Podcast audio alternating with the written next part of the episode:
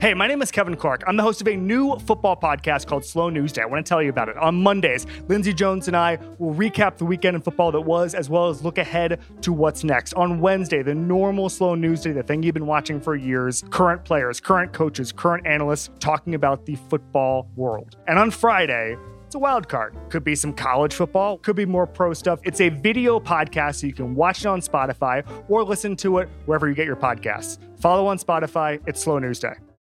It's Off the Pike, presented by FanDuel. The road to the NBA Finals starts now, and FanDuel is the best place to get in on the action. Right now, you can check out the new and improved Quick Bets, which are back and better than ever for the NBA playoffs on FanDuel. Find what you're looking for faster and easier with more props right at your fingertips. You can check out live bets like three minute markets and exclusive live bets like quarter player props, player assist combos, and more. So download the app today and bet with FanDuel, official partner of the NBA. The Ringer is committed to responsible gaming. Please visit rg-help.com to learn more about the resources and helplines available and listen to the end of this episode for additional details. Must be 21 plus, 18 plus in DC and present in select states. Gambling problem? Call 1-800-GAMBLER or visit rg-help.com.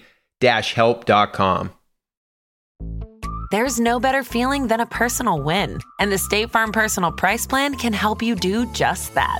Talk to a State Farm agent today to learn how you can bundle and save with the Personal Price Plan. Like a good neighbor, State Farm is there. Prices are based on rating plans that vary by state. Coverage options are selected by the customer. Availability, amount of discounts and savings, and eligibility vary by state.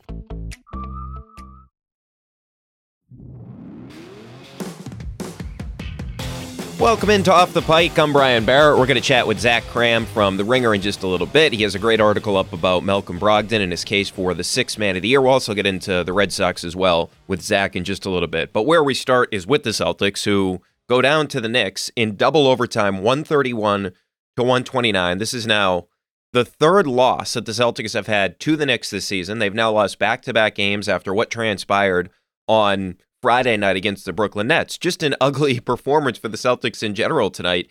And now I'm starting to get worried about the Knicks in a potential playoff series, right? Brunson didn't even play tonight, and you still lost to this team. And Julius Randle's done some really nice things against the Celtics this year. Hart gives them an edge. Quickley was tremendous tonight. We'll get to him in just a little bit here. But that team is really good. they have a bunch of good players, and they're giving the Celtics a lot of trouble, even without Jalen Brunson in this game tonight. And then one of the issues that you run into with Brunson is in the postseason, this guy is one of the best isolation players in the NBA this season. He's at 1.17 points per possession in isolation. That's in the 88th percentile. So they get Quickley that can get buckets. They have Randle that can get buckets. They, of course, have Brunson that can get buckets. This team is just really, really going to give the Celtics a fight if that's the second round series. And we'll see. I mean, it appears it's going to be them in Cleveland in that 4 5, but that's an awfully difficult matchup for the Celtics. Like we've been talking all year about how you want to avoid Philadelphia and Milwaukee, and I still stand by that. I rather play the Knicks in the second round than those teams, but this Knicks team is playing really well, and Mitchell Robinson gives you trouble. He blocks shots, and I just felt like there were a lot of issues in this game tonight. And you go to the end of the first overtime. I don't know what the Celtics are doing there. They go way too late. Like Jaylen Brown doesn't give the ball to Jayson Tatum until there's three seconds left. How are you going to do anything in that particular situation? So I don't understand this idea where they wait forever to go at the end of these games. And then the end of the second overtime, Joe Mazzulla opts not to use the timeout. They let 11 seconds come off the clock. No one comes to help Tatum. Like, well, I should say this Jaylen Brown was in position where they were sending up two guys to set screens for Jayson Tatum. Jaylen Brown's there. Grant Williams is not there. He's in the corner. So then they have to use the timeout. So you just let that time come off the clock and you don't take the timeout. I just wish that Joe Mazzulla would use his timeouts more often at the end of these games and set up the play. Because clearly what we saw tonight, not everybody was on the same page whatsoever. So, and then the other component to this is you lose a game in double overtime. Tatum plays 49 minutes. Jaylen plays 47 minutes, and Al Horford played 46 minutes. The oldest guy on the team's out there playing 46 minutes and you get nothing from it because you end up losing the game. It just it it was really a frustrating loss where I felt so many times the Celtics are going to win this game and they just couldn't figure it out. I mean, they let the Knicks come back multiple times in this one. And I look at the beginning of the fourth quarter and this is where I point at Joe Mazzulla and say, like, what the fuck was he doing? He starts the fourth quarter and At this point, the Knicks go on a 12 2 run. He has Mike Muscala, Grant Williams, and Sam Hauser all on the court at the same time. And after that 12 2 run, Grant was a minus eight, Hauser was a minus 16, Muscala was a minus nine. Those guys at the time had a combined 11 points, five turnovers, and eight fouls. I just don't know what is doing putting that lineup on the court to begin the fourth quarter. It just doesn't make any sense whatsoever to me.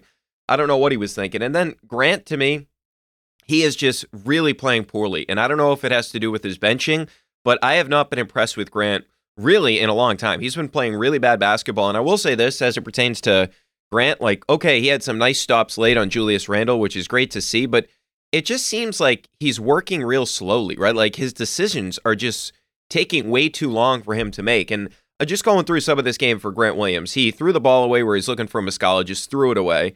And then he got beat down the floor after Tatum missed a three. It led to an easy dunk. Grant's at the wing. When Tatum's taking that three, if you're at the wing, you have got to be the guy that's getting back. That's just poor floor spacing by Grant. Again, this comes back to the decisions.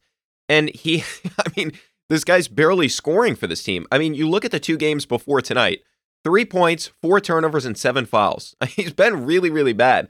Now, he did hit a three, and you felt like maybe that gets him going when he cut it to 77 63, but no, that didn't happen. He was late on help where Mitchell Robinson ends up getting a dunk, and Grant Williams is supposed to be the help defender there. He's just late. Now, he got to the line. I don't know.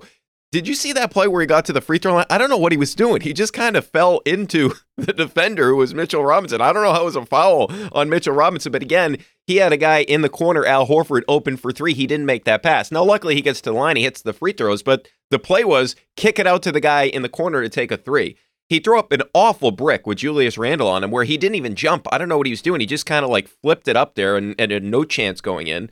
And then again, from a defensive perspective, I told you that I thought he had some nice possessions on Randle, especially the one late where Jaylen gets that steal, right? But he's late helping on Barrett when he was driving to the basket at one point. That made it 90 to 87. He then missed a wide open three with the score 102 99.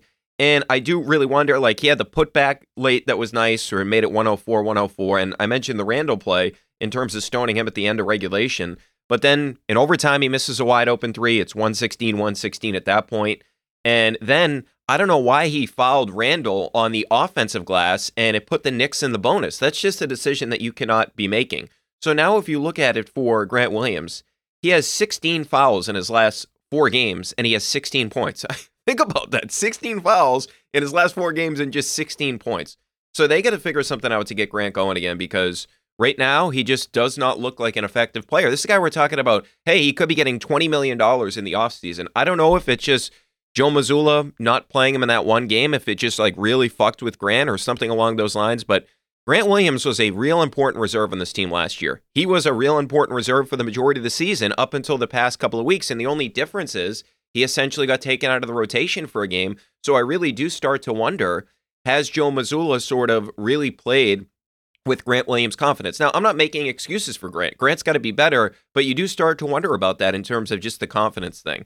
And then this is really one of the only times this year where the Celtics were really bad in clutch games. They're now 21 and 9 in clutch games, which means when there's less than five minutes to go and the score is within five points, but tonight obviously not good in clutch games, so they dropped to 21 and 29. Remember last year that was a big issue for this team. They were 13 and 22, 29th in the NBA. So with Tatum, I thought he played well in this game. I mean, he had 40, 11, and 6, and I thought early in this game they could lose him because he's yelling at the official, barking back and forth for two possessions. He ends up getting fouls from that, right? Like he got six free throw attempts in that first quarter after he barked at the official. So ordinarily, I'd say don't do that, and he did it, and actually was effective. Eh, I thought he played pretty well. I mean, he had a nice pull up three to make it 20 to 19. He had an unbelievable Euro step where he got to the basket. He had a nice hesitation where he got to the line on Josh Hart. He had a three off the top of the key to make it 31 31. He was just great in the first quarter, had 16 points and took six free throws. And that had been an issue for Jayson Tatum in terms of since the All Star break, he had three games of two free throw attempts or fewer. So tonight, at least, he got to the free throw line 12 times, even though it's something you'd like to see him do on a nightly basis. He was not attacking like he was earlier in the season for a good chunk after the All Star break. And I thought, I mean, he really had it going. He had a three on the right wing to make it 64 55. Left wing, he has this unbelievable hesitation now where he got Mitchell Robinson up and then he immediately does a hesitation, just goes right by him. That's something that Jayson Tatum's really good at now. He just does such a good job going by bigger defenders. And then at the other at the end of the game, I thought he made the right play where in at the end of double overtime there, he finds Al in the corner. That's the right play. He got by his defender. Mitchell Robinson came off Al. He helped. He kicked it to Al. To Al. Al missed the three. Unfortunately, one of the only threes Al has like missed since the All Star break. He misses that one, but I think Tatum made the right play there. And then I thought Derrick White had a good game. I just don't know why they didn't use him more until you had the situation where Marcus Smart fouled out of the game. Like I know that they really liked the Grant Williams Julius Randle matchup, and maybe they thought this, hey, this could help, as we alluded to, with the confidence with Grant Williams. But Derrick White has been the third best player on this team all season long. And I'm getting sick and tired of him never closing games, it feels like lately. Derrick White should have been on the court. Like, there's no reason that Grant Williams needs to play 30 plus minutes. It's not like he's shutting down Julius Randle anyway. So, this is like I came back to this last week where I said, I like it when they play faster, when they have more guards on the floor. I would just like to see Derrick White closing out some of these games. Like there's no minutes for him at the end of the fourth quarter. All those minutes are going to Grant Williams, a guy that was out of the rotation, a, like a what last week he didn't play in a game, and now all of a sudden Derrick White's not playing at the end of these games. I don't get it. Derrick White, if you just look at it and you rank the Celtics players, you're not getting to four. Derrick White is the third best player on the team right now, and he's not playing at the end of these games. It just pisses me off. He's one of your best players. Play him at the end of games. I don't care if it's not a perfect matchup. It's not like Grant is so good right now, as you basically admitted by taking him out of the rotation. Why not play Derrick White at the end of these games? It's just so irritating to me. It's so frustrating to me, and I just don't understand the rationale behind it. I thought Smart had some heady plays in this game. I mean, he got so many bullshit calls with these guys, which I get. Um, this is not an indictment on Marcus. I love what he does this type of stuff. He got Randle really aggravated when Randle got the technical foul. Like he was just he was doing a ton of stuff that just really irked the Knicks. So I appreciate that. And he hit a late three. I mean, to make it 111, 110, you give him credit for that. And I thought he made a nice play defensively late where he stripped Hart late when they had the one point lead. I, I, don't know why the Knicks didn't challenge. The Celtics didn't score after that anyway. So I thought Marcus Smart had a pretty good game. I mean, you'd like him to cut down on the turnovers a little bit. He had five in this game, but when he's handling the ball as much as he is, you kind of expect that. Jaylen was really good in this game. He had 29 points. I think the big thing to me with Jaylen is we saw some of that shot making early where he had the one foot mid ranger to make it 71 59. Entering tonight, he's 98 of 204 on pull up twos, 48%. Just ridiculous. And we saw him in transition. Like he was really good whenever the Celtics would get out and run. We saw him just get downhill, finish at the basket. I mean, you look at it on the season now, he's fourth behind Giannis LeBron and Shai Gilgeous-Alexander in transition points per game at 7.1. So I thought he was really good uh, on that side of the coin, if you will, in terms of pushing the ball, getting out and running. And I thought he actually played pretty well defensively in this game, too, where he blocked Randle from behind. And then he gets the N one the other way, which is basically the block and like I was talking about with the transition. So, and then he had that nice play late where he got the end one. I still don't know why Grimes would follow him. Just let him take the layup there. The Knicks were up by three points. It made no sense. But, and then he got the steal on Randle late, which was a nice play as well. My only critique of Jaylen in this game tonight was, of course, end of the first, overtime, three seconds left, you give it to Tatum. It's just, you got to make a decision quicker. I put a lot of that on Mazzulla as well, but you got to make a decision. And then the other thing I didn't care for with Jaylen, it's 128, 125. He has Mitchell Robinson on him. And like I was saying with Tatum, what Tatum does when he has a big man, he sets him up, right? So he'll give you a little hesitation, he'll go by you. Or like we saw another time on Robinson, he gives him an in and out, he gets downhill. With Jaylen, he settles for a three there, where Jaylen is not a great three point shooter to begin with. He has got to go by Mitchell Robinson like Jayson Tatum does. So overall, that would be my critique of Jaylen. The play at the end where he just gives it to Tatum, I mean, throws him a flaming bag with three seconds left, which is just inexplicable. And then not just going by Mitchell Robinson, settling for threes. Al unfortunately missed the late one, but he's been so good for this team since the All Star break. He's now 23 of 37 from three. He missed the big one, of course, but 23 of 37 from three since the All Star break, 62.2%. I mean, the spacing that he provides this team is just ridiculous. I just, it sucks that he played all those minutes tonight and the Celtics lose because you just, this is a game that clearly Joe Mazzulla and company were going for it in terms of they were putting these guys out there for major minutes and you end up losing. So I feel bad for Al. He played well enough for this team to win, and unfortunately, no reward for this one whatsoever. And I just think about the past two games. The Nets game, they're up 37 of 15 after the first quarter. They had a 28 point lead largest comeback from a Celtics opponent since February of 19. That was the Clippers. So it'd been a while since you blow a game like that. And tonight you had multiple chances to knock the Knicks out of the game and you just could not do it. And there was this one thing, a possession in the Nets game that just completely irritated me.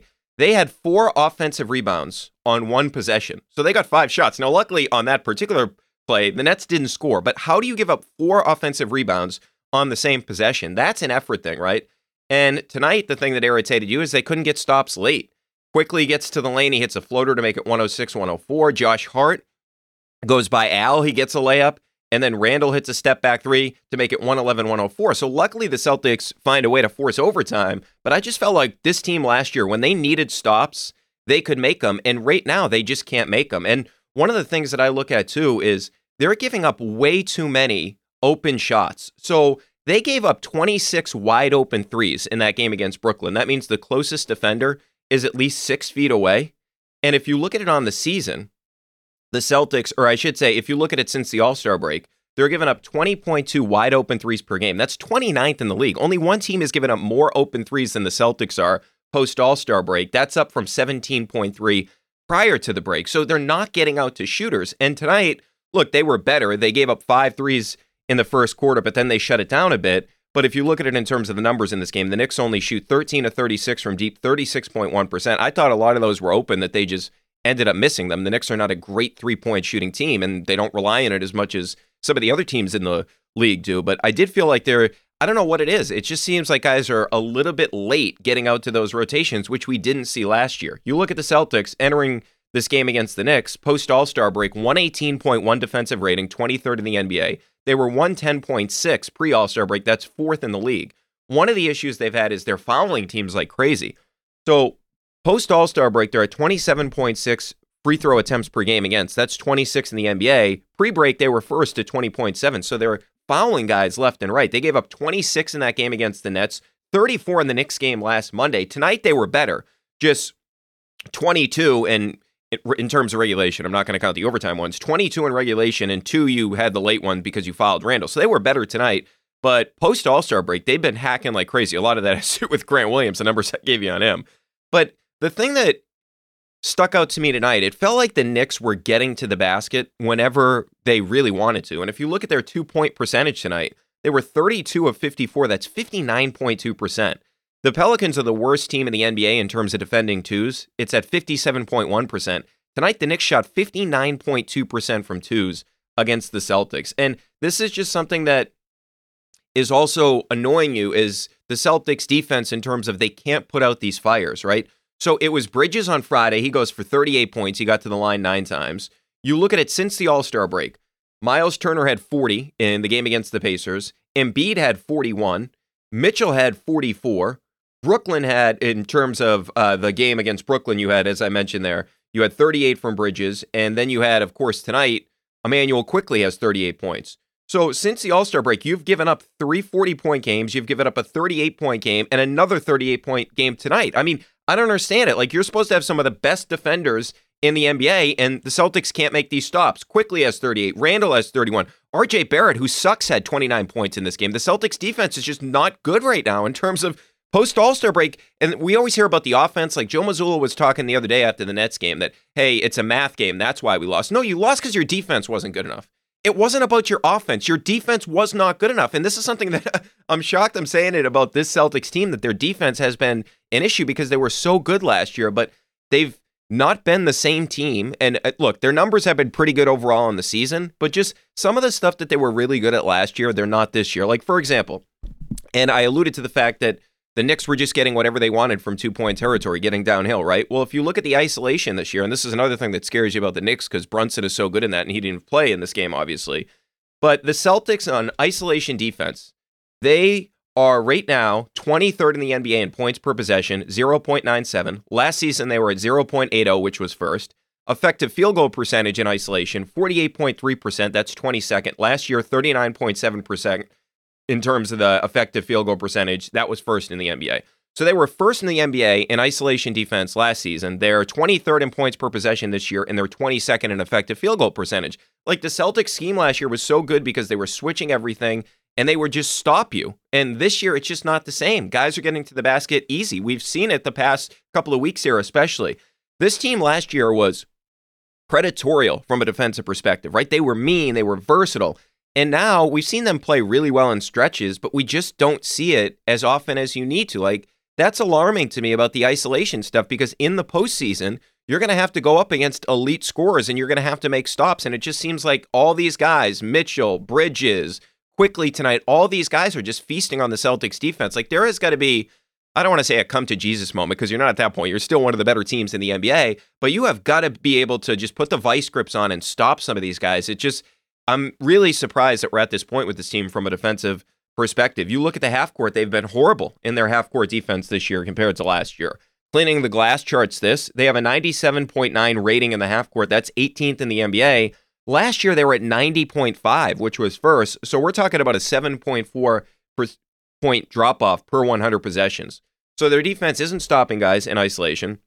They're not shutting down big time scores. Everybody's getting 40 against the Celtics, and then they're getting beat badly in the half court. So I'm just really interested to see what this defense looks like the rest of the year. Can it get back to where it was last year? Probably not, but it's got to be better. You have great defensive players when you're talking about Smart, when you're talking about White, when you're talking about Jayson Tatum and Rob Williams when he's available. get to that in just a second here. But this team has got to find a way to get better defensively. And I feel like the coach is always talking about offense. He needs to start stressing the defense more in terms of these post game press conferences. Your defense is the issue right now. Your offense is not the issue. Your bigger issue right now is your defense. Okay.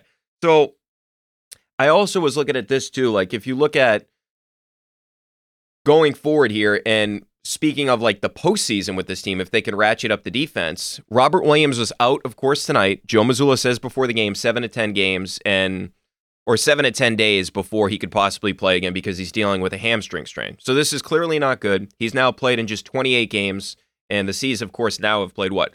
65, so he's played in 43% of the games. Last year was 61 out of 82, which was 74.4%, and he missed four games in the playoffs as well. And I just wonder if part of the issue with this team in terms of their defense is Rob was the eraser last year, where, hey, if you got beat, Rob would come over and he would block your shot. And the Celtics in Rob's minutes defensively have been great. 110.2 defensive rating, that'd be fourth in the league. But the thing about it is, he is their best defender, and I know Marcus Smart won the Defensive Player of the Year, but he's played just 678 minutes this year. So it's tough to build this great defense when your biggest defensive weapon is the guy that is barely playing. Like the Celtics defense was all geared around what Rob did in the switching scheme last year and Rob being the roamer off the ball. That's when they really took off. When they had Rob be the roamer and they put Al on the opposing big man, took Rob off the big man. And you're just never playing that way, right? But it isn't an excuse for the rest of the guys. Like there's just way too many easy blowbys. So you look at the previous four games before the Brooklyn game where Rob played 26 minutes, 31 minutes, 29 minutes, and 31 minutes. It just feels like every time he's hovering around that 30 minute threshold, some sort of injury pops up, right? I think, and I know this is going to sound kind of crazy because I was just talking about the defense in terms of how it struggled this year. I just feel like right now, I would bring Rob off the bench when he comes back because that seems to keep him at that 25 minutes. And the group that has been starting 287 minutes with Derrick White in with that group, they have a 121.8 offensive rating, 110.7 defensive rating, and a plus 11.1 net rating. So they are outscoring teams by more than 11 points per 100 possessions with White with the other four starters.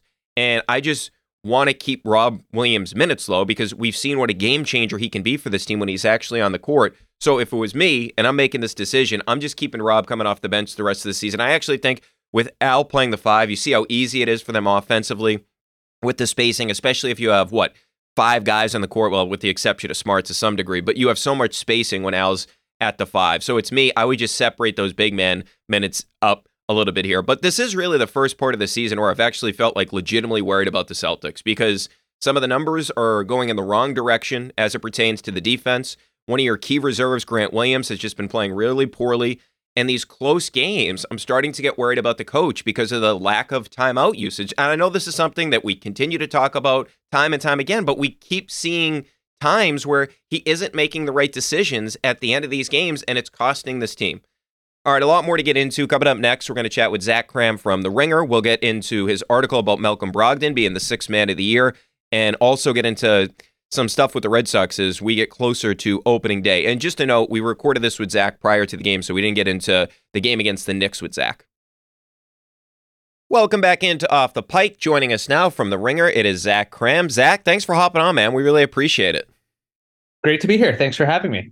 Yeah, so man, it's really the perfect time to have you because you had an article up today. Malcolm Brogdon is a throwback and deserving candidate for the six man of the year. And unfortunately, right now he's dealing with a little bit of an injury, but he's certainly made his case. And the six man race you wrote, the six man race doesn't care about advanced stats or teammates or anything beyond one basic question which bench player scores the most points?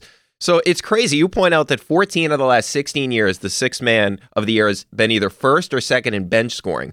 So why do you think this is? Like you point out some of the stuff with like the other awards. Is it just lazy? Like is that what it is with the voters that vote for the six man of the year? I think to some extent it's kind of learned behavior where that might have happened one or two times. Then voters thought, well, if the guy who's leading bench players in scoring won last year, then maybe that's the criteria I should be looking at this year. So because it's been happening for over a decade now, that's kind of inertia, right? That's what happens. Lou Williams jumps to the top of the list. Jamal Crawford jumps to the top of the list. I think to some extent that's what's expected out of a, a, useful sixth man is they come in and provide microwave scoring right away when your star player sits down. And to some extent, that's fine. But when it's somebody like Lou Williams winning three awards and Manu Ginobili only winning once, which, as I point out in the piece, happened the only year he led bench players in scoring, then I think it becomes out of whack, right? Like Manu deserved way more than one award. Andre Iguodala should have won a couple times with the Warriors, yeah. and he never did.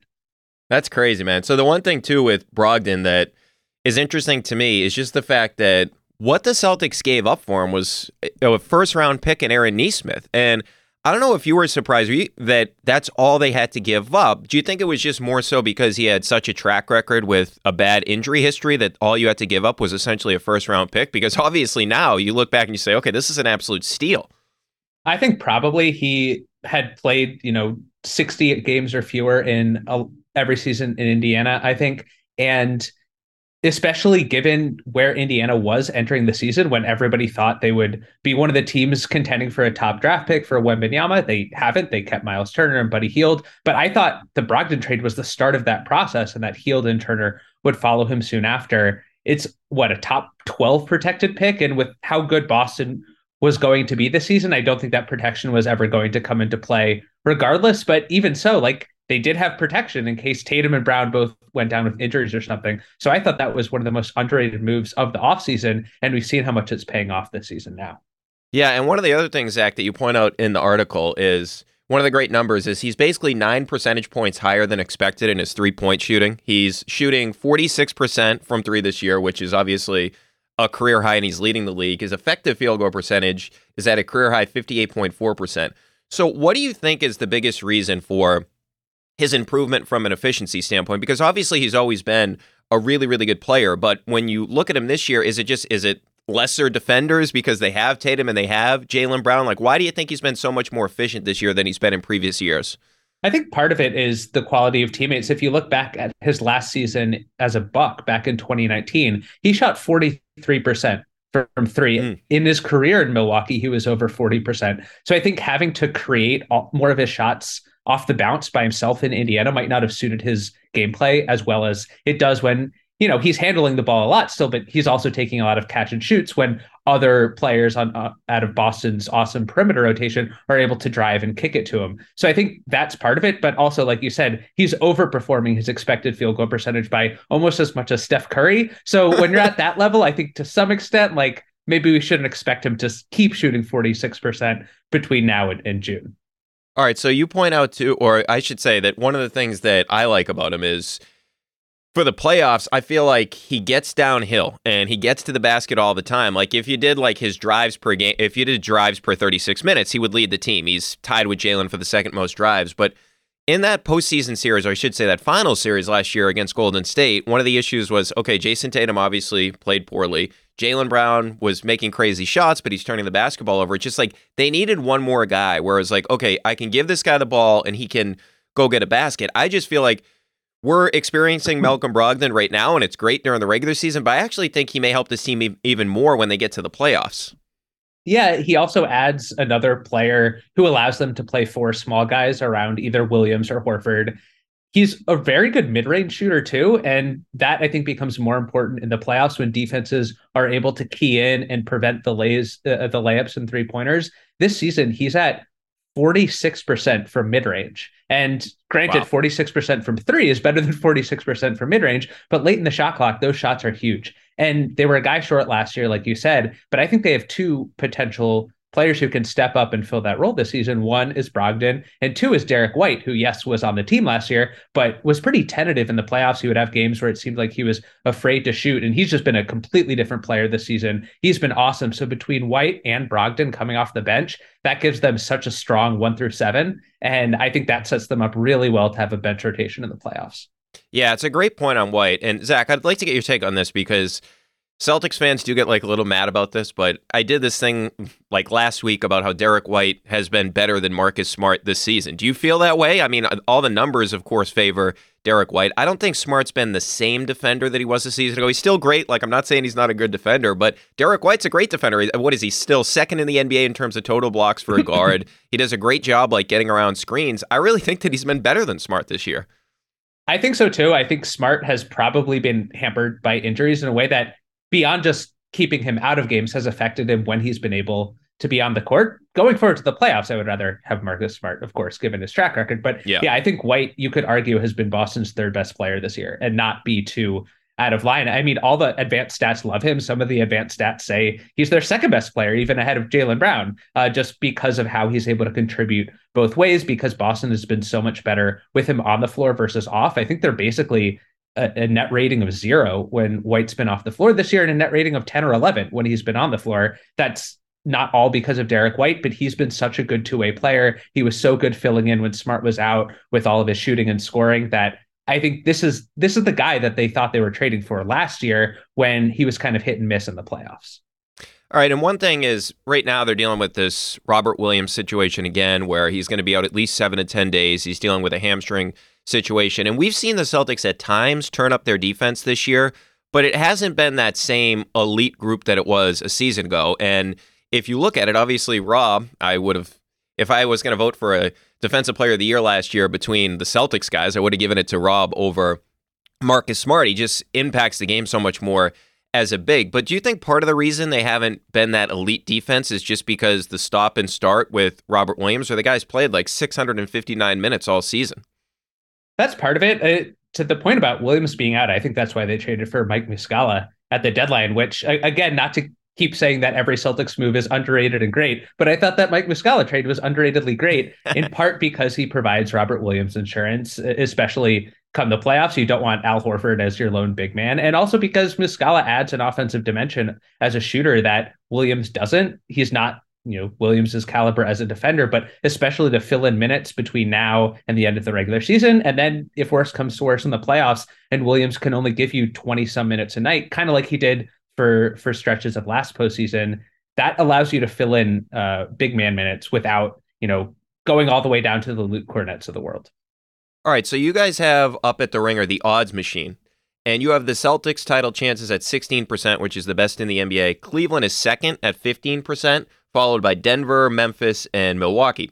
So give us an idea of how this formula works. And then, because I'm kind of surprised that Cleveland's sitting there at number two on this list. So how, how do you go about doing these odds and how is Cleveland so high here? Yeah. So a model is basically only as good as as the data that it considers. And my model first and foremost considers point differential. So that's why Cleveland ranks so high. They are now mm. the number one point differential team in the league, the number one net rating team in the league. And there are some other factors that help them. You know, they're completely healthy, unlike most of the other top teams. They have the easiest remaining schedule in the NBA, and, and that gives them a chance to catch the Sixers for the three seed, which is important because if you look at the Eastern standings, there are five very good teams and probably three not so good teams in the playoffs. So if Cleveland is able to catch the Sixers, who conversely have one of the hardest remaining schedules in the league, that would give Cleveland a really easy first round. But I think if you look at the Cavaliers, one of the numbers that stands out is that they have a below 500 record in clutch games this year. So even though they have a very good point differential and a very good net rating, their record doesn't totally reflect that.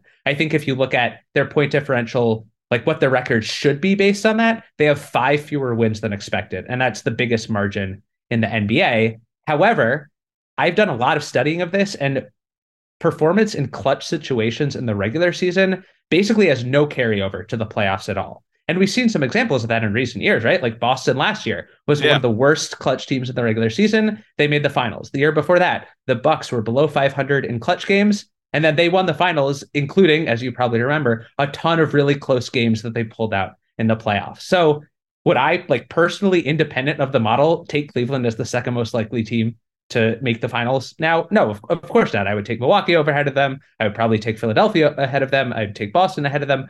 But I think what the model is saying is that teams with their profile in the past, teams that have a really good point differential that's maybe been masked by bad clutch performance, have tended to overachieve.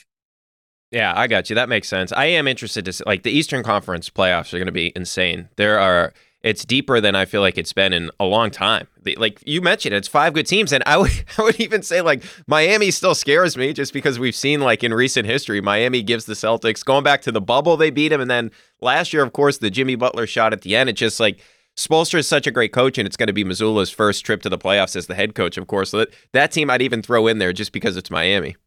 And and I think the Knicks rise has made that so much more interesting. To your point about the depth, especially after the Nets traded all their guys, it kind of looked like there were four good teams, and the first round might be a snoozer until they all played each other in the conference semifinals. But now the Knicks have been so good lately since the trade deadline, since adding Josh Hart. Jalen Brunson's been awesome. I, we're recording before they play Boston today, and I'm I'm very curious to see what happens there because the Knicks kind of maybe have their number, and what happens if that's like a one seed versus five seed in the second round. Uh, so I think that just ratchets up the intrigue tremendously in the East.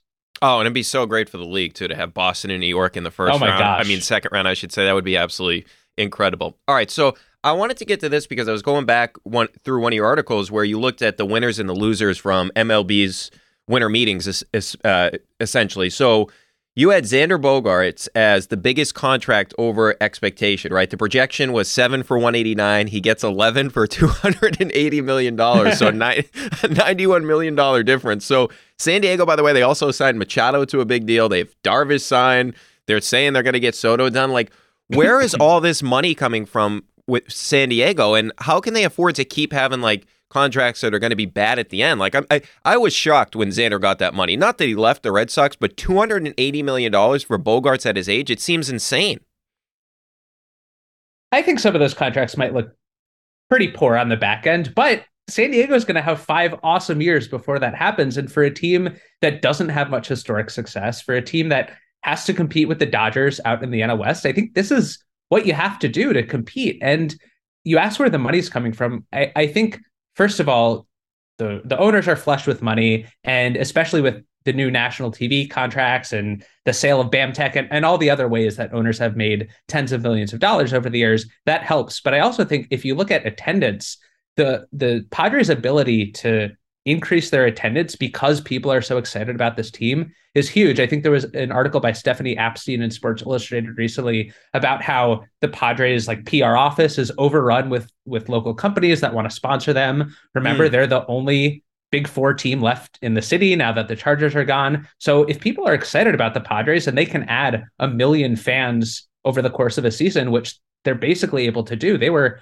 I'm looking now, fifth in attendance last year. And the top four teams were the Dodgers, the Cardinals, the Yankees, and Atlanta. Those are four historically big market teams, four teams that are among the best in the majors, have the most passionate fans. And then the Padres are number five. So if you think about how expensive attending a baseball game is now, if you add a million fans paying, you know, $50 a game on average plus food, that adds up pretty quickly and can maybe help you afford a, a Bogaerts and a Machado.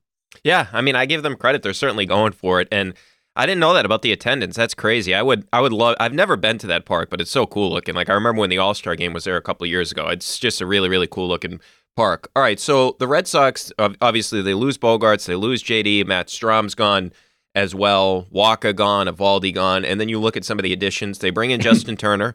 They give Yoshida the big contract to come over from Japan.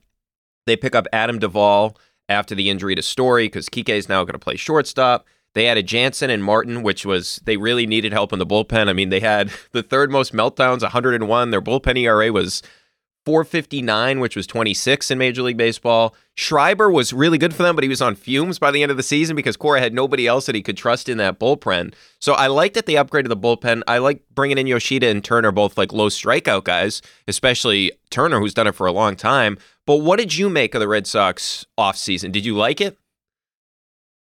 I liked the end of it more than the start. I think it was such a sour beginning with the guys they lost, and they didn't seem to, you know, want to upgrade anywhere. The Devers extension, I think, was the best move just because they lost Betts, they lost Bogart, so at least they locked one of those guys down long term. I think Boston kind of they don't seem to know whether they're in or they're out. And you saw that at last year's deadline too, yeah. where they traded some guys, but then they also added what Tommy Pham and Eric Hosmer. And it seems like they're they have one foot in and one foot out. And even heading into this season, I think they have the biggest difference between their floor and their ceiling of any team in the division. And that's both statistical based on the projections and also just kind of by the eye test. Because if you look at the rotation alone, like is Chris Sale going to be an ace or is he going to throw five innings again and be hampered by his injury? Corey Kluber, you have no idea what you're going to get from him. You don't know what you're going to get from some of the young guys like Houck or Whitlock. Is Whitlock even going to be ready for the start of the season? Is James Paxton going to be like a Chris Sale uh, kind of clone where he could be awesome or he could not pitch at all? And I think that's going to be the hinge point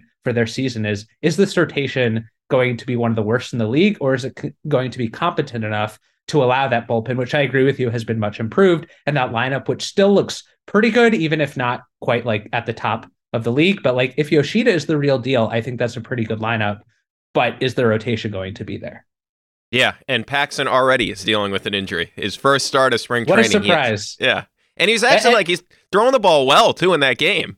I say that as someone who loves James Paxton for a very long time. I was just like, can you put it together for one year because it's going to be so good? But he's let me down enough times, and I think just been injured too many times to actually believe in him at this point. And I think for the most part, that leaves them really shallow in the rotation. I don't think many of the guys at AAA are ready to fill in, and I could just see a lot of bad innings at the you know from the four and five starters in June. Once a few guys get hurt, that just leaves them unable to catch up with the Yankees or the Blue Jays or the Rays.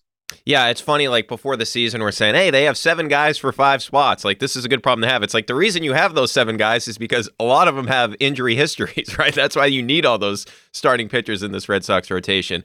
So uh, you mentioned basically they middled it last year at the deadline. And it's interesting, too, because they could have got underneath the CBT and they cost themselves. They went from 70 and 71 in terms of drafting to 133 and 134 when you weren't going anywhere. JD Martinez and Nate Eovaldi aren't on the team anymore. That's a move that they definitely should have moved on from those guys to get under. I mean, what was the point of paying the tax? You were worse than the Baltimore Orioles. It just made no sense. So it kind of brings me to Bloom because he had the Mookie trade, which of course everybody crushed at the time, and basically all you've gotten back was Alex Verdugo, who's an everyday player, but still, I mean, he had some issues last year, was not in great shape, and we'll see. He looks like he's in better shape this year. We'll see if he can finally put it all together this season. But then you think back to 2021, he made some nice moves, right? I mean, he brought over Schwarber at the deadline, who really worked out for them.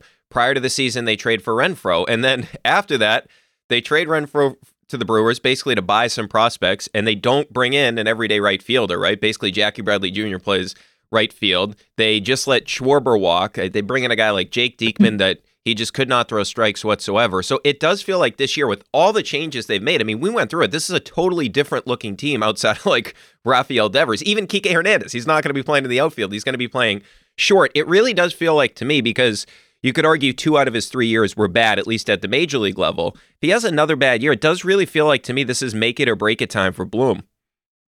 I think that he has done a decent job getting the small things right. One of the moves also grabbing Garrett Whitlock as a Rule Five pick yeah. was awesome, right? It, not just because he's good, but because you stole him from the Yankees. but if you don't get the big things right, I'm not sure if the small things matter as much. Kind of a reverse of I remember a few years ago I wrote a piece about whether Danny Ainge was good at drafting for the Celtics because there were so many of those like late lottery or mid first round picks that he missed on guys like Nesmith and James Young. And it turned out after I ran the numbers, yeah, he missed on a lot of those guys, but just getting Jayson Tatum right ahead of Fultz was so important that it you know swamped everything else. And it turned out he was a pretty good drafter. Bloom is kind of the reverse, where yeah, even if you get those small moves right, like if you're trading Betts and not getting a good return for him, you need to get so many other moves right to to compensate for that. And if you're losing Bogaerts for basically nothing, you need to get so much else right to compensate for that. So from a, a small picture perspective, maybe he's making some good moves. I think like Chris Martin specifically was one of my favorite reliever signings of this offseason. But when you're not getting the big things right, I don't know if it matters as much. Yeah, it's a great point. I've never heard that comparison before. It's perfect though. I wish I thought of that. The, he's the opposite of Danny Ainge. That's pretty good. I like that. Yeah, Chris I, Martin. I guess he does make a lot of trades, so maybe he's like Ainge in that regard. Oh, he certainly does. He likes to make a lot of trades. I love the Martin signing too. I mean, I t- was talking about the issues of this bullpen last year. They walked the ballpark too, and he had the lowest walk rate in all ma- of Major League Baseball for relievers last year. So I really like that addition as well. So I got to get your take as like a numbers guy. So Triston Casas last year he comes up from the time that he comes up, he has the second highest walk rate in Major League Baseball behind just Aaron Judge, who teams are like pitching around. Uh, he showed some power. I mean, it's only 95 plate appearances, obviously, but he hit five home runs. Where are you with Casas? Do you like him? I do. I think he is a really interesting prospect, in part just because as a first base prospect, you're not adding any defensive value for almost all of them. You're not adding any base running value. So you basically just have to mash. And I, I think Casas will. He has hit all throughout the minor leagues. I think he's always had a really high walk rate too. So like, is he going to walk the second highest rate in baseball? To your point, probably not. But AAA, 15% walk rate, double A, 15% walk rate, single A, 20% walk rate. So I think that gives him kind of a foundation where he's going to to hit well. The question is, does he tap into that power, is he more like I don't know a, a Nick Johnson type who was always a first baseman with a really high on base percentage, but because he didn't have the power, he wasn't ever at like one of the top first basemen in the league. And I think Casas has the ability to hit with power. He showed that in the minor leagues as well. So I would give him the benefit of the doubt, especially for someone who's so young. But it's interesting. Uh, do you think they're going to use him at the top of the lineup, in the middle of the lineup?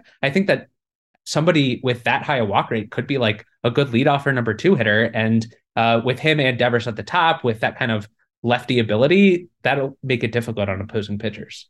You know, it's interesting you mentioned that, Zach, because he uh, Cora hit him leadoff a couple of games ago in spring training, and I was thinking this kind of reminds me of like when they had Schwarber, and Schwarber would hit yeah. leadoff for them, right? Like he doesn't look like a leadoff hitter, but he walks a ton, and he hits for power. And the other thing, I just love the fact that he sees so many pitches, and I really felt like Schwarber sort of changed the dynamic of that lineup in 2021, where he sees so many pitches, and you have the, got the big guys coming up after him, the Devers of the world, the JDs of the world at the time. It makes it so much more difficult for those pitchers, like having to deal with a guy like Casas or like Kyle Schwarber. Mm-hmm. I would love him to hit leadoff. Like I think that would be really cool to have him hit leadoff. I think more likely he'll be somewhere in the middle of the lineup. I think they want to keep Raffy in the two hole, which I totally agree with keeping Raffy second. I would. My guess is that he'll lead off Kike to start the season. That would be my guess. Is he'll have Kike Hernandez lead off, and then probably have Turner hit third, and then I would guess he he's had Yoshida hitting cleanup at times. Like I thought Yoshida was a lock to be the leadoff hitter when they so got him, I. but yeah, it looks like he, he really likes the or Cora really likes his power. So I think he's going to hit in the middle of the lineup. It feels like they really need, I think, one of those right-handed bats to to jump out. Whether it's Hernandez bouncing back or Duvall, they need somebody because there's a chance that their top four hitters are all lefties with with Verdugo and Yoshida and Casas and and Devers, and you need somebody to break that up. Justin Turner is older now. How much can he stay on the field? That could be tricky. Yeah, they. I think Duvall has got to be the guy. I mean, what he had 38 home runs two years ago, so that's a guy that they could certainly use, and hopefully he can stay healthy too. Because just like this whole team, he's another guy with a really not a great track record as it pertains to injuries. It's almost like there's a, a, a Xander Bogaerts or Trevor Story size hole in terms of a right-handed power hitter. I know, and I like it's crazy. Like they won, like when Story played last year, they were actually like good. Like his numbers were not great, but they actually won, like won most of the time when Story was on the field. And I, I like legitimately feel bad for the guy now because it's like, all right, he got to spring, he signed late last year. Then he has the kid. He leaves spring training. Then he gets injured. Then he gets injured again. Then before this season, we're hearing, oh, he's he looks good. The arm's good. He's going to play shortstop. Then he's hurt again. He's probably going to miss this entire season. And he's always going to be compared to Xander because we were all right when we said, "Hey, Chaim Bloom signed this guy to replace Xander Bogaerts. and he said, "No, no, that's that's not what we're doing here. That's exactly what they did." So I, I yeah. like feel bad for the guy. We know he's like a super hard worker. Like there was a thing last year, Zach, where people are upset that he didn't talk to the media after the game. He didn't know that he was supposed to. He was down hitting in the cage, and everyone's talking about he, he's not accountable and all this. It's like, well, somebody from the PR staff should have told him that it's time to talk to the media. He just went. He figured nobody wanted to talk to him because he didn't play well. Yeah, he's he was also kind of the fourth banana with all the the great free agent shortstops last year. So I hope he bounces back too, just because. I, I always like when players who are good in Colorado succeed outside of Coors as well and that obviously applies to Story. Yeah, yeah. Hopefully, I, I, I just feel bad for the guy. I mean, the, he really he has not caught a break. He got a lot of money, but he hasn't caught a break since he signed with the Red Sox. All right, so before I let you go, so the Yankees added Carlos Rodon, who's somebody I wanted the Red Sox to go after for years, and they put him. They got Cole, they got Cortes. We know about that rotation. They bring back Anthony Rizzo. Judge gets the big deal. Then you look at Toronto. They add Bassitt to go along with Gausman and Manoah. Manoah is filthy. I, I can't stand the guy. I mean, he's taunting Bobby Dalbec and Franchy Cordero when he strikes him. I was like, you, you realize these guys strike out like 35% of the time, right? Like, it, it's not a big achievement, but he is nasty. I mean, the guy's a really, really good pitcher. But so, how do you kind of handicap this division right now? I would give the Yankees the advantage. I think they have more depth than than the Blue Jays do in their rotation with with you know the addition. But I also think that it's kind of a three team race. The projections say that the Yankees are in the lead, but the projections always underrate Tampa because the Rays have the ability whenever anybody gets hurt to just plug in, you know, random AAA reliever who will have a 2.4 ERA in 60 innings. So I think it's a three team race and then the Orioles and Red Sox would have the ability to challenge for that last wild card spot. I wish Baltimore as as a neutral fan had done a lot more this offseason because they took such a great big leap forward. They have more prospects on the way, and they added Kyle Gibson and Cole Irvin. And I thought, like, speak of teams that should have gone for Rodon, he could have been such a great addition and still given them one of the lowest payrolls in the league. So I think Baltimore and Boston are teams that could have done more and will have to settle for fighting for fourth place as a result. Yeah, I was surprised with the Baltimore thing too because I remember we were hearing all these reports like, "Hey, Baltimore's ready to spend," and they didn't really spend anything. So maybe I shouldn't have been too surprised because it's Baltimore. Yeah, Adam Frazier's not really going to do it to lengthen that lineup. Certainly not. All right, that is Zach Kram from The Ringer. Make sure to check out his article on Malcolm Brogdon. It's a really good read. Zach, thanks so much for the time, man. We really appreciate it. Thanks so much. Have a great night. Welcome back into Off the Pike. Great stuff there from Zach Kram talking about Malcolm Brogdon, who should be the sixth man of the year. We'll see if it actually ends up happening that way for Malcolm Brogdon. So I did want to get to some Patriots. So Karen Guregian had the reporting that she's hearing that Matt Patricia could end up on the Eagles staff as the linebackers coach. So we're recording on Sunday. This may happen by Monday morning, Monday afternoon, that he may actually get a job with a different organization. But I think we're now at the point where we knew he was going to be gone. We just didn't know where he was going to go or what position he'd be taking with a different organization. Remember, he was interviewing for the Broncos defensive coordinator position. He, of course, didn't get that. But just think about that. What would he really do here? He kind of has to move on, right? Like you have guys on the defensive side of the ball right now in Steve Belichick and Jerod Mayo that are obviously both qualified to be the defensive coordinator. So he's not taking that job you don't want him coaching the offensive line, right? And you brought in Klemm anyway to be the offensive line coach, but the Pats O line was a disaster last season when he was the offensive line coach. So you wouldn't want to keep him around for that. So there's really just not a fit for Matt Patricia. He's not going to go back to doing front office stuff, right? You don't want him to do that. I mean, think about some of the bad contracts they've handed out. So it would be really, if you think about it, for him, humiliating if he stayed on the staff and got a demotion, right? He's not the offensive coordinator anymore. He's not the play caller. If he was coaching like a certain position group, I mean, it would just be a bad look for Patricia. So it's almost like the guy needs a fresh start. So we all kind of had an idea that he was going to have, if he was still here, a minimal role with the organization, but I don't think anybody's surprised. It's just, it didn't work, and he doesn't really have a position with the team anymore, unfortunately, for Patricia. So I just wanted to mention that, but I did want to get to this nugget. So Dan Graziano reported that the Patriots have talked to Jakobi Meyers about a contract but there hasn't been much progress, and he's expected to hit the market on March 15th.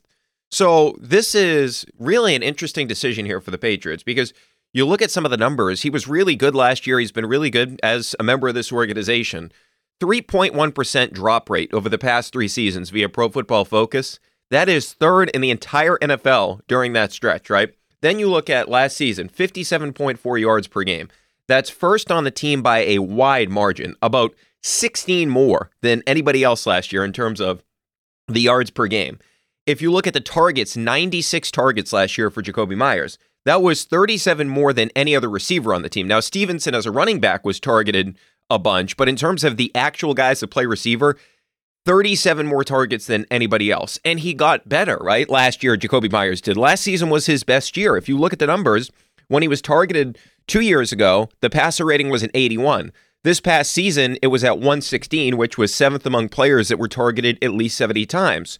So, sort of the aggravating part about this is the Patriots found this guy as an undrafted free agent.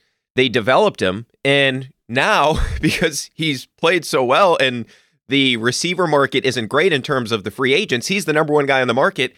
He's going to get something in the 15, 16 million dollar range. So think about all the bad deals that the Patriots have given out to weapons, right? Like Nelson Agholor, two for 22. That was a bad contract. Jonnu Smith, four for 50. That's a bad contract. And if you think about it, the one guy that deserves a contract is Jakobi Meyers, and it doesn't look like he's going to get it here, right? And we know now that he's a Drew Rosenhaus guy, of course, and he's going to get a big deal. Like Rosenhaus is going to get this guy paid. And I don't know why they didn't really try to get something done before it got to this point. Like this should have already been taken care of where Jakobi Meyers was signed long term with the Patriots. It shouldn't have got to the point where he can actually become a free agent. But we talk about the issues in terms of the weapons all the time. Meyers is the guy that has the best rapport with Mac Jones, and he's the guy that really Mac Jones trusts the most on the team. So it's great right now that the Patriots brought in a real coordinator in Bill O'Brien, and that's a major plus for Mac Jones. Nobody's diminishing that whatsoever, but we're talking about really, if you think about going into this year for Mac, it's a make it or break it year, right? Because you have to find out if he's your long term quarterback. I mean, you're going to have to make a decision after next season on whether or not you're picking up that fifth year option. So it's a huge year for Mac Jones. And having his most trusted receiver gone is a bad thing. It's not a good thing if Jakobi Meyers leaves this team, right? The only thing that would justify it is if you get a real true number one, right? If the Patriots get a real number one receiver, okay, I'm all in and I won't have an issue with them losing Jakobi Meyers, right? Because look, if you get in on the trade market, Jerry Jeudy and Hopkins and Mike Evans, all these guys we've been talking about and hearing they could possibly be traded, that's fine because, all right, if you're subtracting Jakobi Meyers, you need to go out there and get a stud receiver to justify letting Jakobi Meyers go, right? And I just feel like, especially after last year, everything you do should be hey, how does this affect Mac, right? Every move you're making to the offense, that's the question the Patriots have to ask themselves. Hey, how is this for Mac? Well, Bill O'Brien's a really good offensive coordinator, so yes, this helps him. Well, what does it mean if you lose Jakobi Meyers? Well, that's not good for the quarterback, right? Unless there is another thing that you do in terms of bringing in a truly bona fide number one option. And it just feels like right now, it's almost like a given to me that it feels like Jakobi Meyers is gone, unfortunately, right? And if they don't find a way to replace him, it would just be another example of this organization failing their young quarterback. Last year, the failure was hey, Matt Patricia and Joe Judge are the guys that are in charge of the offense. That was a failure. Not playing Kendrick Bourne, going from what, 52% of the snaps to 44% of the snaps. That was bad for the quarterback. Having Matt Patricia also be the offensive line coach, that was bad for Mac Jones. So all this stuff added up last year. Don't make the same mistakes that you made last year this year. Now you've already solved one of those issues with Bill O'Brien, but you get what I'm saying here is they need to do things to help the quarterback. And if there isn't a true number one weapon on this team and you lose Jakobi Meyers, the weapons are worse than they were last season. Okay. All right. So I did want to get to the Bruins because they pick up that 4-2 win over the Rangers on Saturday afternoon. They've now won 10 straight and Remember, this was after they had their first, I would say, tough stretch of the season where they lost four or five. Not like the, I'm not saying the schedule was like tough. Obviously, the schedule's going to be who you're playing. It doesn't really matter. Like, I'm not saying it was a tough portion of the schedule. I'm just saying for the first time all season, the Bruins hit some adversity where they had dropped four or five and I'm starting to think like, okay, now one of those losses in overtime, but okay, maybe they come back to reality a little bit and they're maybe they're not the wagon we've been seeing all season long. Not that I didn't think they were the best team in the NHL, but maybe they'd come back from this historic pace where they're going to break all the records, the point records, the win records, etc. And now they've rattled off 10 in a row after going through that tough stretch, right? It's their longest winning streak of the season, and it's their longest since the 13 14 season. So instead of getting worse as the season goes on, the Bruins are actually getting better. Like they continue to get better. And Bertuzzi comes over at the trading deadline, contributes right away. The first goal, of course, he feeds Coyle. Just a beautiful pass from Bertuzzi. And that was one of the things, if you looked at some of the advanced numbers, like his passing was really good when he was in Detroit. So that's something to look forward to going forward. And then, of course, you got the shorthanded goal where Coyle finds Nosek. And then Marchand finds Bergeron for a goal that was just a stupid pass by Marchand. Unbelievable. And then the Pasta goal was fantastic, right? You had Krejci leave it for McAvoy. McAvoy finds Pasta and Pasta with a one timer. I mean, the Bruins were really, really good in this game against the Rangers. And that's a talented team, right? We know, especially after they added Patrick Kane, Vladimir Tarasenko came over before Kane. And I get it, they're still getting used to playing to each other. But the Bees yesterday, that game against the Rangers, they were the far superior team. And that Rangers team is loaded. I would also say I thought Coyle was really good in this game. I referenced some of the points, but he flies under the radar with this team because of, of course, all the stars that they have, right?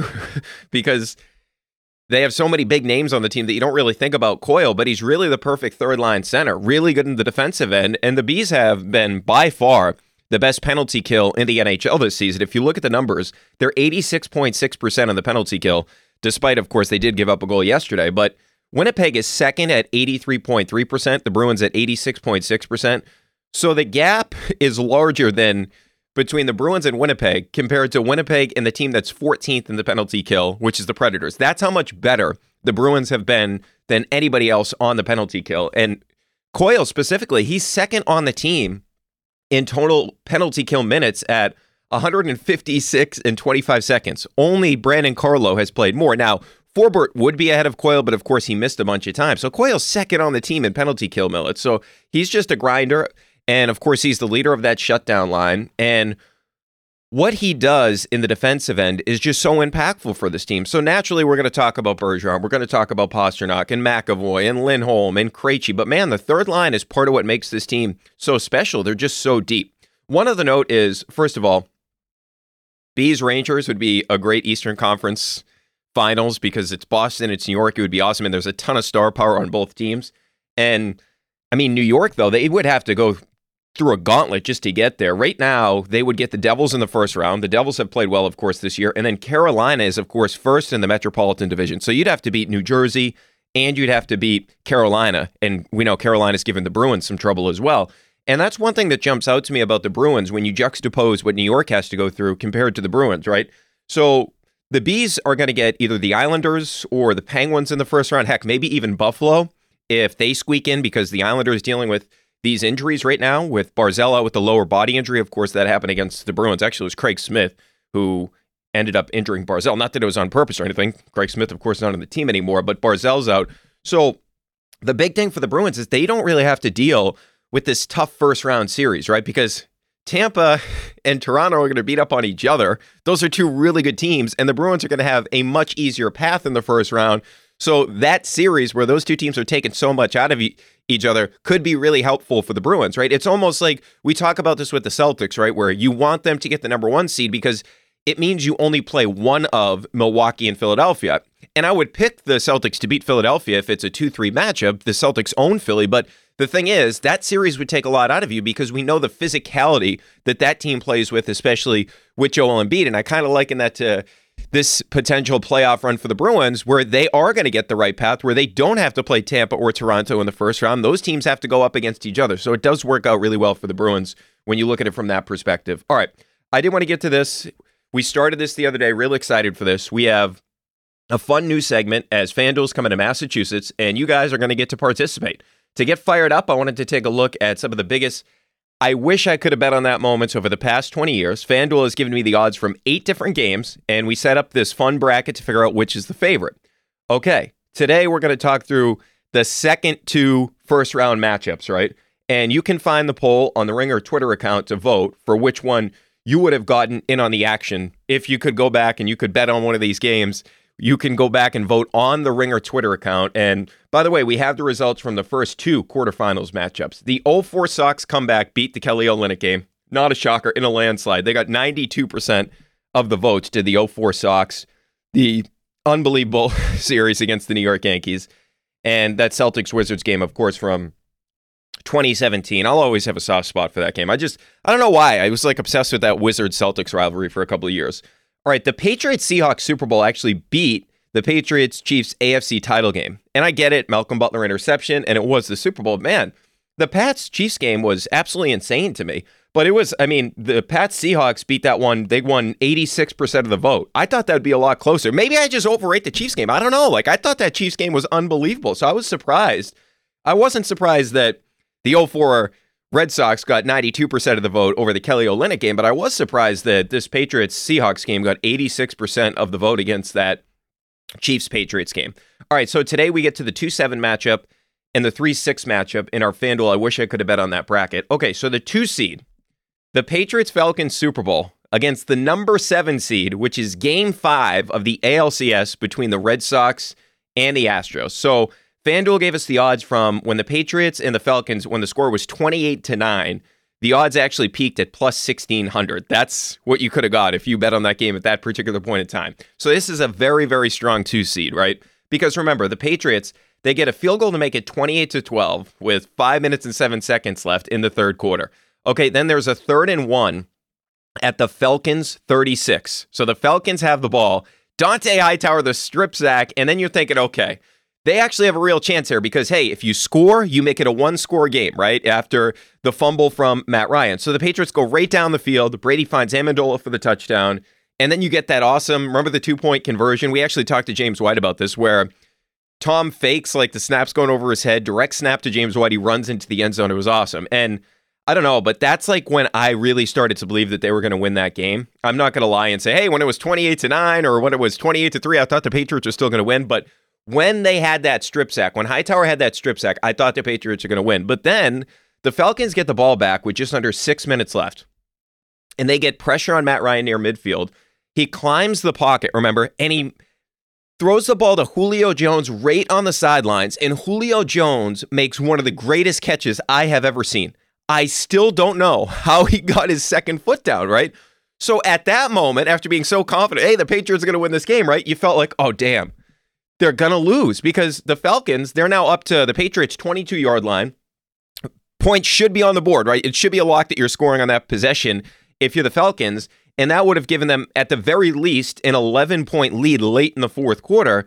But what happens? Second and 11 from the 23 with 356 left.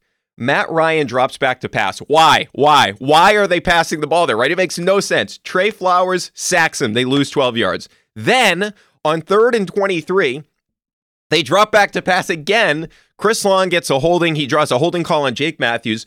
So it goes to third and 33 at the 45, and then they end up having a punt. So they went from first and 10 at the Patriots 22 to fourth and 33 at the 45. They lost 23 yards. Just absolutely insane, right? So then you knew after that, oh, yes, the Patriots are going to score. And that's when you felt like, yes, they are going to win this game. The Patriots, they force the punt. They go down the field. They tie things up at 28. Tom to James White, the hero of the game and then the two point conversion. And you had the crazy Edelman catch during that drive. Remember, 23 yards. And that's when we see the replay. And it's one of the great calls Joe Buck, at least in my opinion, has had where Edelman is like pointing that he catches the ball and they show the replay. And Joe Buck, just like us, like experiencing the replay for the first time, he's seen the replay, says, Oh, that's a catch. And it ended up being a catch. We all know the great catch by Edelman. But so then you win the coin toss in OT and you knew, okay, game's over. Patriots are going to win. So the Patriots go right down the field. James White has that touchdown where you're waiting for a second. Everybody's running on the field. Edelman doesn't know if it's a touchdown yet. Belichick tells Edelman it's a touchdown. It's just amazing. Absolutely insane. LeGarrette Blunt tackles James White in the end zone. Just unbelievable. So that is the number two seed. Okay, so let's get to the number seven seed. Game five of the 2018 ALCS. Okay. The Sox were plus 165 on the money line. Okay, this is why this is so interesting. So remember, that game, David Price started because Chris Sale couldn't go. He was dealing with an injury. So Chris Sale was not pitching in that game, or that could have been when he was dealing with the illness. Remember, he had a bunch of stuff in the 18 postseason. So Price, he had not won a game in the postseason for the Red Sox until game two of this series. Now, in game two, the Red Sox won that game, but he was not good. He gave up four earned and four and two thirds, but the Red Sox won the game. But you weren't feeling confident about David Price. So Chris Sale can't go. So David Price is going to go on short rest, game five, Minute Maid Park, and Justin Verlander's on the other side, right? And I felt like at the time, I remember saying this, I felt like this was a great spot for David Price because the fans couldn't be too upset if he wasn't good in that game, right? First of all, nobody expected him to win that game with his postseason demons. And secondarily, Justin Verlander's on the other side, and he's going on short rest. Like nobody had expectations for David Price. So I almost felt like nobody thought David Price was going to pitch well in that game. So it's kind of takes some of the pressure off David Price, right? And what does he do? He shoves six innings, just three hits. He was tremendous. David Price beat Justin Verlander in a clincher at Minute Maid Park. Like Verlander is the best pitcher of his generation. David Price went in there and he beat that Astros team. And remember, JD took Verlander deep in the third inning to give the Sox a one 0 lead. And then young Raffy goes opposite field in the sixth inning off Verlander, barely gets over where those Crawford boxes are at Minute Maid Park in left field and there's a 98 mile an hour fastball up in the zone. Raffy gets it just out of the ballpark. He's like 21 years old when he does that, and it makes it a four nothing game. They end up winning four to one. It was just an amazing, amazing game because of everything that happened. And as a fan base, we were like done with David Price. Remember, he had a bunch of stuff going on. He had the whole situation with Dennis Eckersley, just a lot of controversy with David Price. He was missing games because he had allergies. Remember that whole thing? But anyway, he should have been the MVP of the World Series after that. He was tremendous. And that Astros game, I truly believe it changed everything for David Price. It really did in terms of his confidence. It was just an epic win that I don't think many people thought the Red Sox were going to win, especially when you consider that David Price was starting. Okay, so that's the 2 7 matchup. Let's get to the 3 6. The 3 seed is the Patriots Rams Super Bowl. Okay, the first one, of course, Super Bowl 36. So and then the sixth seed is Game 7 Celtics Cavaliers in 2008, the Pierce LeBron duel, which was epic, right? So let's start with the three seed. The Pats were plus 700 on the money line, massive underdogs, and it's the greatest show on turf, right? They're going for their second Super Bowl in three seasons, two MVPs, Kurt Warner, Marshall Faulk. And remember what happened? The Patriots before the game decided to be introduced as a team. And you had goosebumps, right? It was so cool. The New England Patriots have decided to be introduced as a team. The Rams are introducing their offense, not the Patriots. They come out as a team. It was just awesome. And the Patriots defense, outstanding in that game. Remember, they lit up Marshall Faulk. We actually talked to Ted Johnson about this during the season when we were talking to him about the 0-1 team is their whole game plan was every snap hit this guy. So even if he's not in the play, just hit this guy. And they did it every play they were teeing him up, right? And then, of course, you had the Ty Law pick six where Mike Vrabel's pressuring Warner punishes him. And Ty returns it, of course, for a touchdown. But the Rams, they fought back naturally. And remember, they tie the game up 17 17 with about 90 seconds left. Patriots have no timeouts. John Madden famously said the Patriots should play for overtime. Of course, they didn't play for overtime. Brady has a couple of dump offs J.R. Redmond. They're starting to move the ball. He then finds Troy Brown for 23 yards. Then he finds Wiggy, Jermaine Wiggins for six yards. It sets up the field goal for Adam Vinatieri. Brady's like hitting Bledsoe after the game, like we did. It was just unbelievable. That was the start of the dynasty. Just an incredible moment we had not had a title in Boston since what, the 86 Celtics. So that started basically 20 years of championships. And I really believe that that win for the Patriots, it sort of pushed the other franchises to win, right? Where every team won during that 20 year stretch, of course. All right. So that is the three seed. I'll get to the six seed here the Celtics and the Cavaliers. Okay. It would have been LeBron's final game as a Cav the first time, right? And of course, he left for Miami, came back, but you all know the history. Okay. So that 08 team, as great as they were during the regular season, they had some real issues at the start of the postseason. Remember, they went seven with Atlanta, and now they're going seven with the Cavs, right? This game seven. And LeBron was like just hitting his prime, right? He was a physical freak, still is a physical freak. I know he's dealing with an injury, but you get my point. Like peak athleticism for LeBron. And Pierce and LeBron are going back and forth. Pierce goes for 41. LeBron goes for 45. The Celtics win 97 to 93.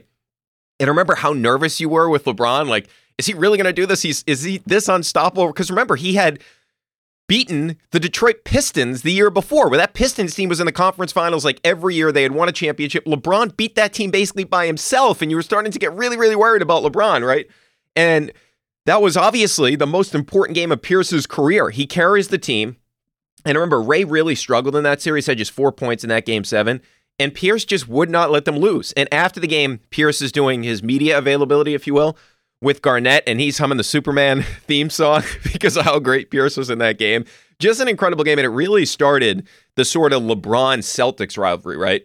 And it really made Pierce and LeBron and Garnett and LeBron like that started the whole thing. But that was just I still can't believe how great LeBron was in that series. But the Celtics just get by, and of course we all know the history that they end up, of course, beating the Lakers. And th- there was a great game in there, too. But uh, that game seven was just, I mean, that basically made Paul Pierce a champion because you don't get by the Cavaliers. Major trouble for that team, right?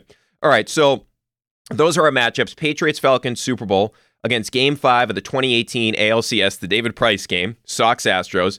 And the 3 6 is the first Patriots Super Bowl, uh, the win against the Rams, against game seven, the Celtics and the Cavs, that duel, Pierce against LeBron. All right. So make sure you head on over to the Ringer Twitter account to vote on both polls. You can also head to fanduel.com slash mass to sign up for their great pre-live offers and get yourself ready to launch.